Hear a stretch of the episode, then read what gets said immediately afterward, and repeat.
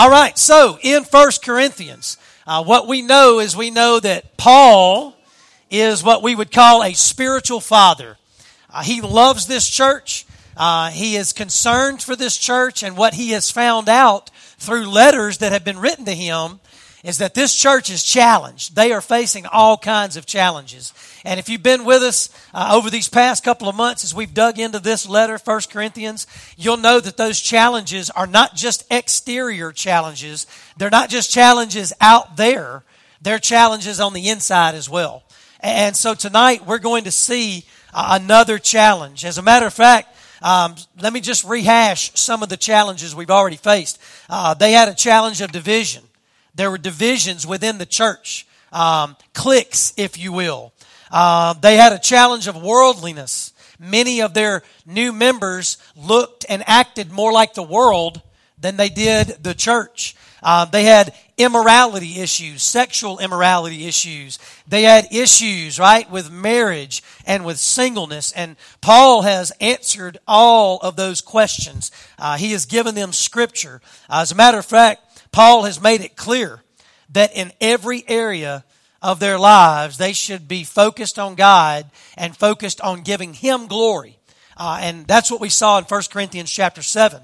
You know, there were issues where um, married couples were, were going to get divorced because they heard that it was better to be single and serve God. And Paul said, hey, listen, I, I choose that lifestyle. You know, I think it's better uh, to be single, but listen, you can glorify God in your marriage just as you can glorify God uh, in celibacy, in singleness. And so uh, Paul made it very clear whatever God has called you to be, be that.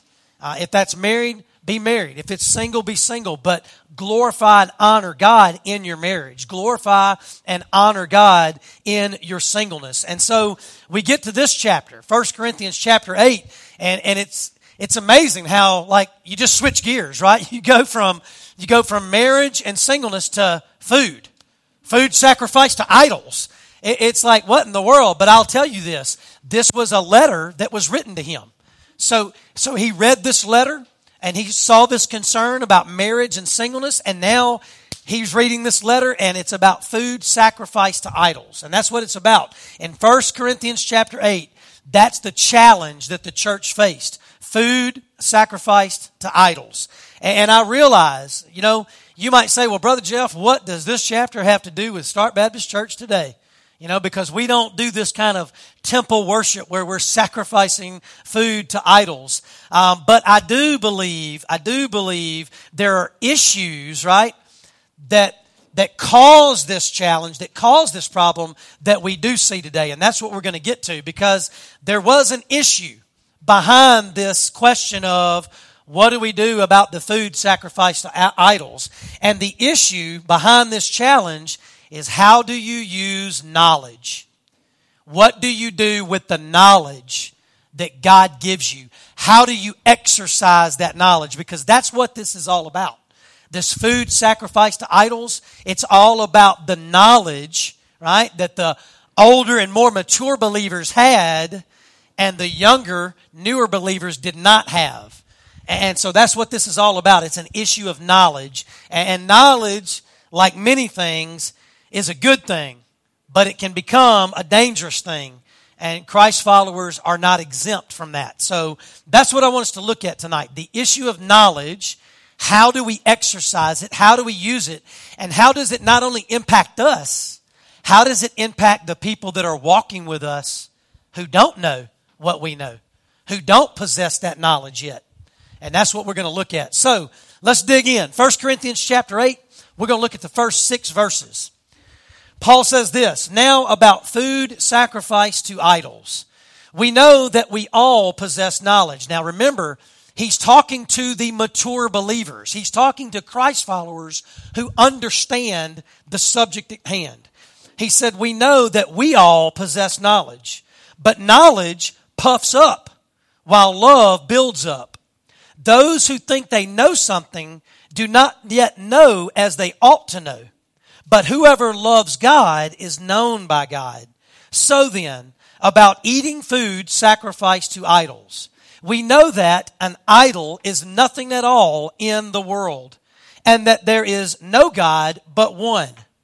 For even if there are so-called gods, whether in heaven or on earth, as indeed there are many gods and many lords, yet for us there is but one God, the Father, from whom all things came and for whom we live, and there is but one Lord, Jesus Christ, through whom all things came and through whom we live. Now, when you're studying and you go back and you look at the problem, right, the challenge that the church, church faced, food sacrificed to idols, what is this all about? Well, scholars tell us that the Greeks and the Romans were polytheistic. What does that mean?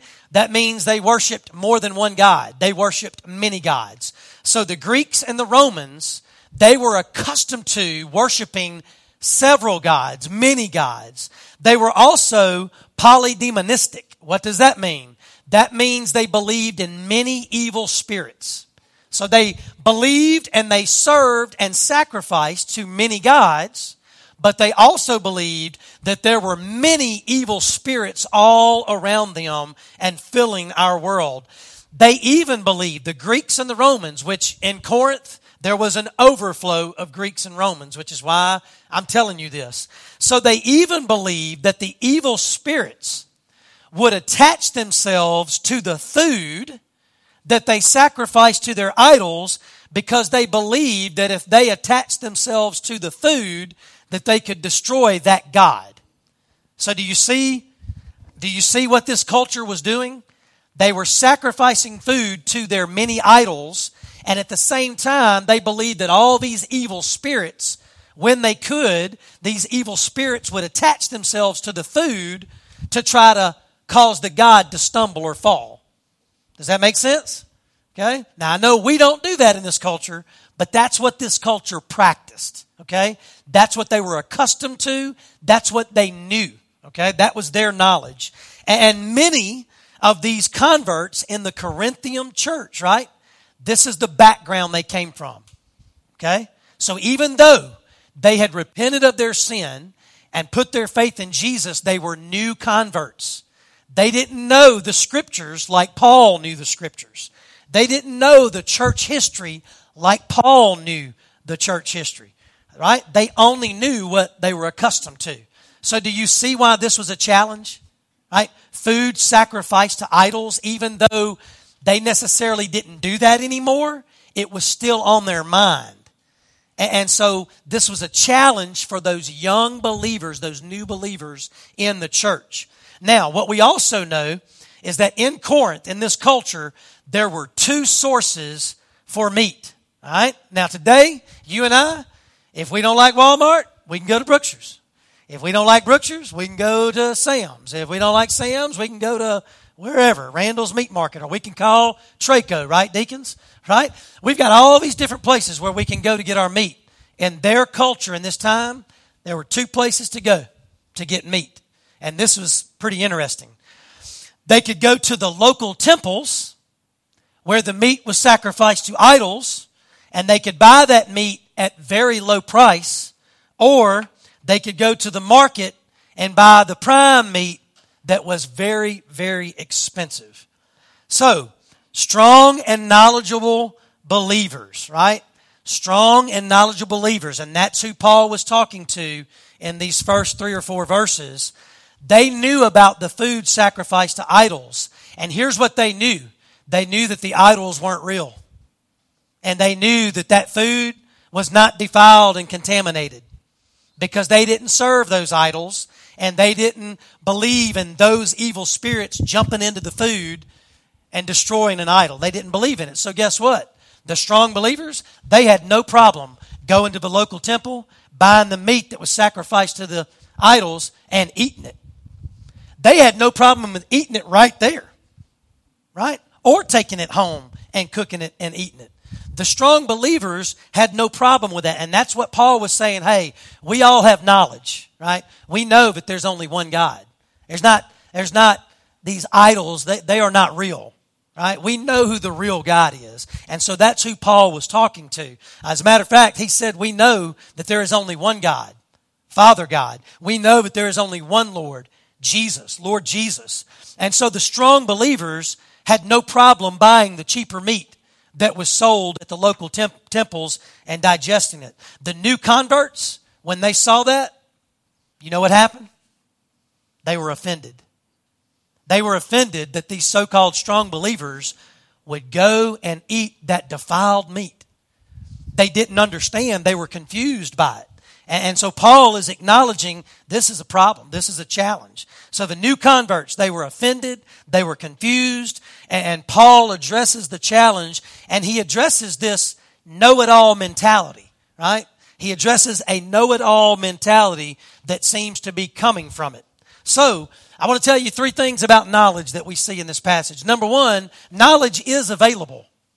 Knowledge is available. God gives us wisdom, but God gives us the, the, the avenues and the opportunities to obtain knowledge. Knowledge is available. Okay? Uh, Paul makes it clear that these older believers, they knew what was right and they knew what was wrong. Uh, knowledge was shared. It was available to everyone. It was even, listen, knowledge was available to both the Christians and the pagans. Knowledge was available. That's not an issue. Uh, they knew their traditions. They knew their customs. I'll tell you something else we know about knowledge. Knowledge is exercised, right? It's exercised. In other words, when you take information, you don't just store it and do nothing with it. You use it. You make decisions with information, with knowledge.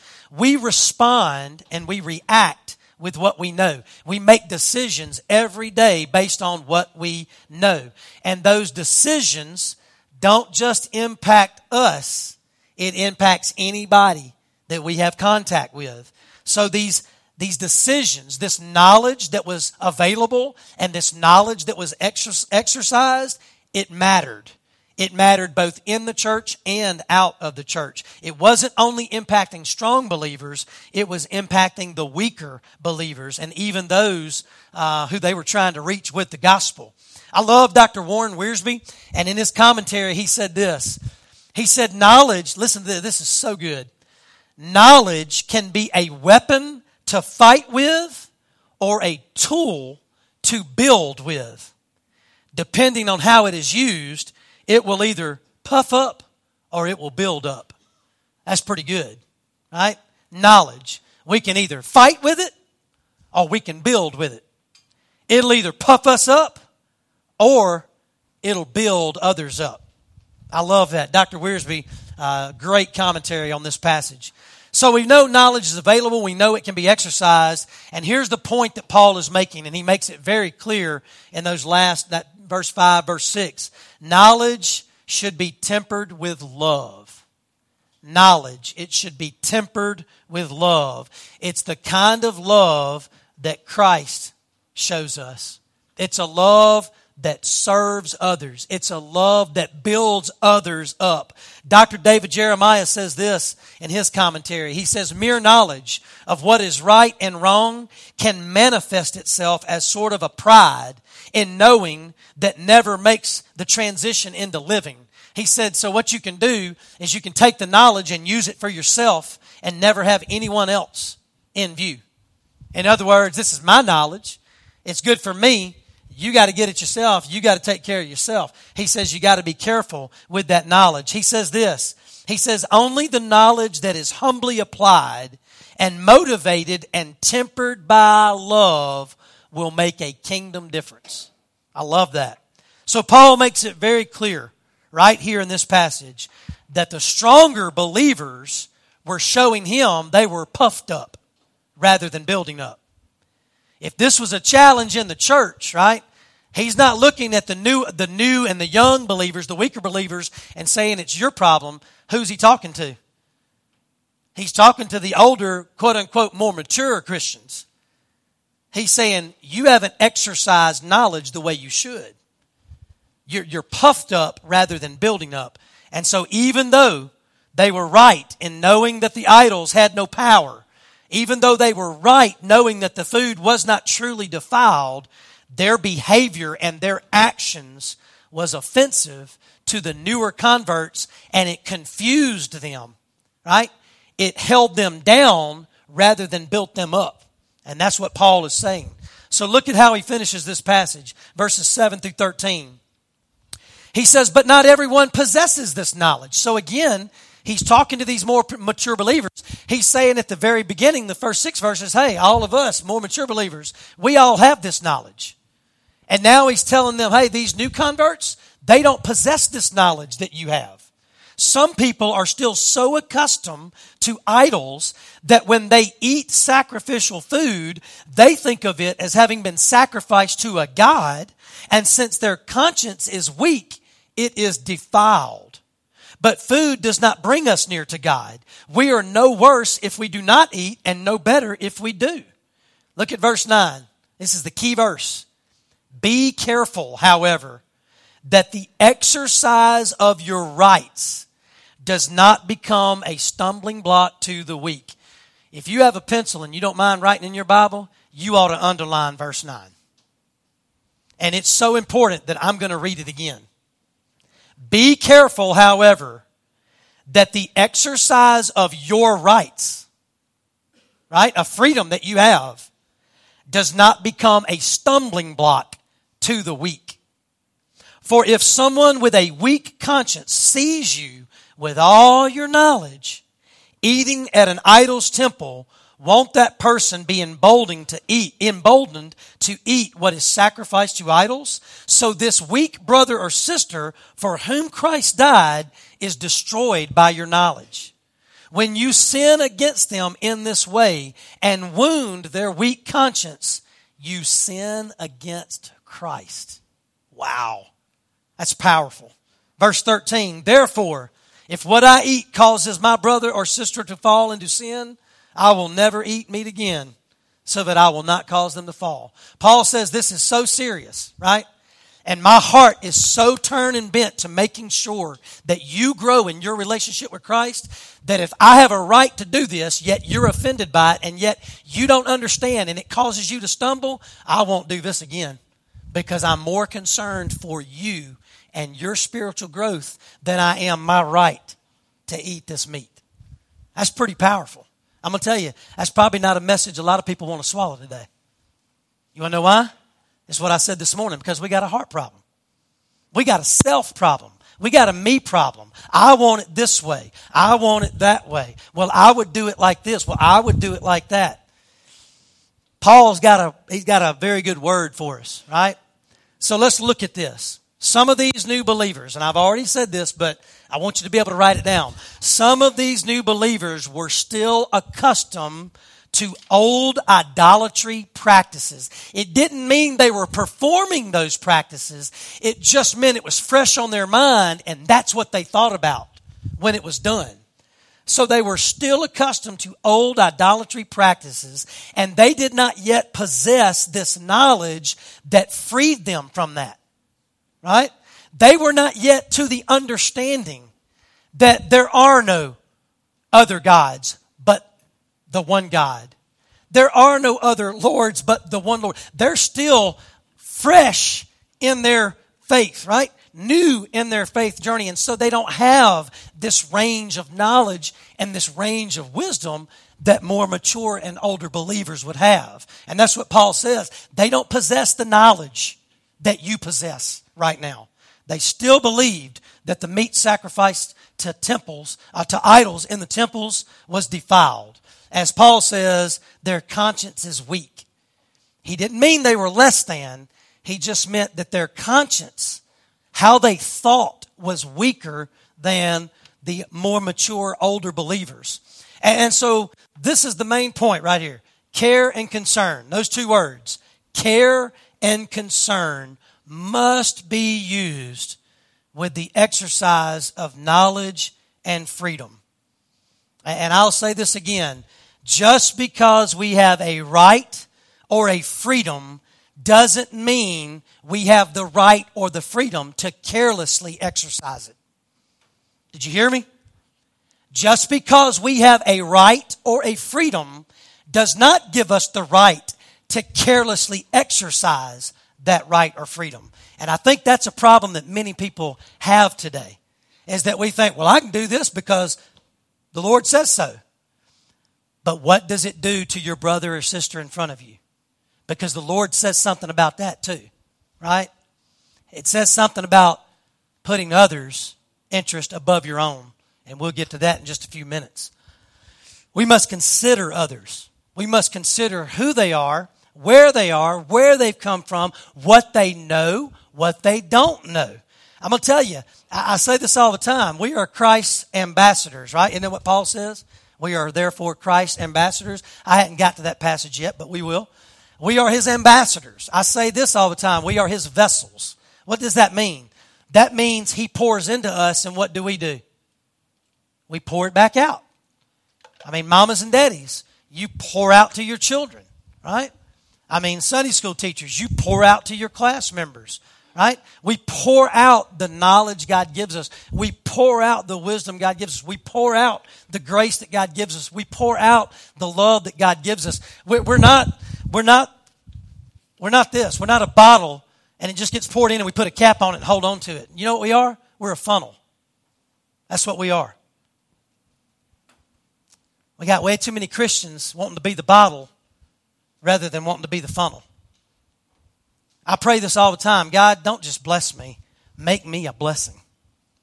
I pray that for our church all the time. Lord, don't just bless us, right? Uh, don't just fill up our bank account so we can say, Ooh, look, we got all this money. Lord, help us to be a vessel of that. Help us open our doors up to our community. Help us reach out and make sure that our community has what it needs to, to live and to live the way you want us to live. Right? Be a vessel. Be, a, be an ambassador. Be a funnel of the knowledge God gives. And, and that's really what the problem was. The problem was these older, more mature believers, they knew and they thought, well, it's okay for us to go buy this sacrificed food because it's not defiled. We know that there are no idols that are real. We know that, that there's no evil spirits in this food that, that's going to contaminate us. No, we, we know better than that. We've got one God, we've got one Lord. But have you considered the brothers and sisters around you who all they grew up knowing was sacrificing to idols in the temple and defiled food? How are you communicating with them? What are you showing them? Even though you have a right, right? And a freedom. How is that right or freedom translating to the brothers and sisters around you that you have a responsibility to? They are your brothers and sisters in Christ. And I love this because Dr. Tony Evans says this was spiritual harm taking place. What seemed to be a, a, a food issue, right? A physical issue. It really was a spiritual issue. Spiritual harm was taking place. This is what Dr. Tony Evans says. He said we should never intentionally do anything to harm spiritual progress of fellow believers. We don't want to exercise our knowledge and freedom in such a way that would cause anyone to stumble. That's what Dr. Tony Evans says. And Paul makes it very clear. He said to sin against a Christ follower and wounding his or her weak conscience is to sin against who? Christ. Paul said, when you choose, right? To contain this knowledge and not share it. When you choose to just live the way you want to, even though you got a right to do what you're doing and a freedom to do what you're doing, when you don't consider your brother or sister who's standing right in front of you and they, they fall in their faith, you cause them to stumble and you just sinned against them. And not only did you sin against them, you sinned against the one who died for them. You sinned against the one who is trying to build them up and raise them up in their faith. You sinned against Christ. That's powerful. I put this on your handout. Um, it, it's, it's awesome. Dr. David Jeremiah, he says to live in unity, which is what the church should be all about, right? Because God the Father, God the Son, and God the Holy Spirit are three in one. That's unity. And the church is to live in that unity. So he said to live in unity, believers must practice three things. Look at this harmony, humility, and helpfulness harmony, humility, and helpfulness. And when I read that, I can't help but think of one passage of Scripture. It's another passage that Paul wrote to another church, but it applies. Philippians chapter 2, verses 3 through 4. Do nothing out of selfish ambition or vain conceit. Rather, in humility, value others above yourselves not looking to your own interest, but each of you to the interest of the others. What an awesome, awesome verse. And I'm going to tell you, um, I've been reading that verse for almost two weeks now every day. I've just been reading that, ver- that, that verse, Philippians 2, 3, and 4. That passage, every day, I open up my phone and I click on it and I read it. And the question I ask is, God, is that me? Like, like does this verse, is that me? Have my actions today, have they been selfish? Have they been conceited? Do I actually value others more than myself? Have I looked to make sure their needs have been met, or have I been so focused and worried about my needs that I could care less about someone else's? That's a good passage of Scripture. I, I know that when you look at this passage, you know, you look at it and you talk about food sacrifice to idols, and you know, we don't have all that, but I want to go back to this knowledge and freedom thing because I'm, I'm looking in this room and I see brothers and sisters in Christ uh, who have knowledge, who have understanding, who have wisdom, and th- those are gifts from God. You don't have that if God don't give it to you. God's given you the ability to know. He's given you the ability to understand. He's blessed you with wisdom. The question is, how are we exercising that knowledge? How are we exercising that freedom? How, how are we exercising the understanding and the wisdom? Is it to better ourselves? Or is it to better those around us? That, that's, it's the exercise of knowledge and freedom that I want to focus on. Like, what are we doing, right? What are we doing with the knowledge we have? Why are we doing what we do with the knowledge we have? Who are we focused on? Are we focused on God and serving God's kingdom? Or are we focused on self? Because that's really what this was all about. Paul was saying, hey, older, more mature believers, I know, and you know, that food, right? That, that, that food, it's not defiled. We know that because we don't, we don't serve those idols, right? We, we don't bow down to those idols. We have one God, the God. We have one Lord, the Lord. Paul said, I, I know we can eat that meat and it's not going to defile us. But Paul is saying just because we have the right to do that, and the freedom to do that, we have to consider the people around us. What does it do to them? How does it benefit their faith and their growth in faith? What does it do for them spiritually to build up? So the question is are we puffing up or are we building up? Are we puffing up or are we building up? That's really what it's all about. So even though you may look at this and go, well, that don't really apply, I beg to differ. It does apply. it does apply. The issue is knowledge and freedom and the exercise of it. It's not food and idols, it's the knowledge and the freedom and how we exercise. That's the real challenge.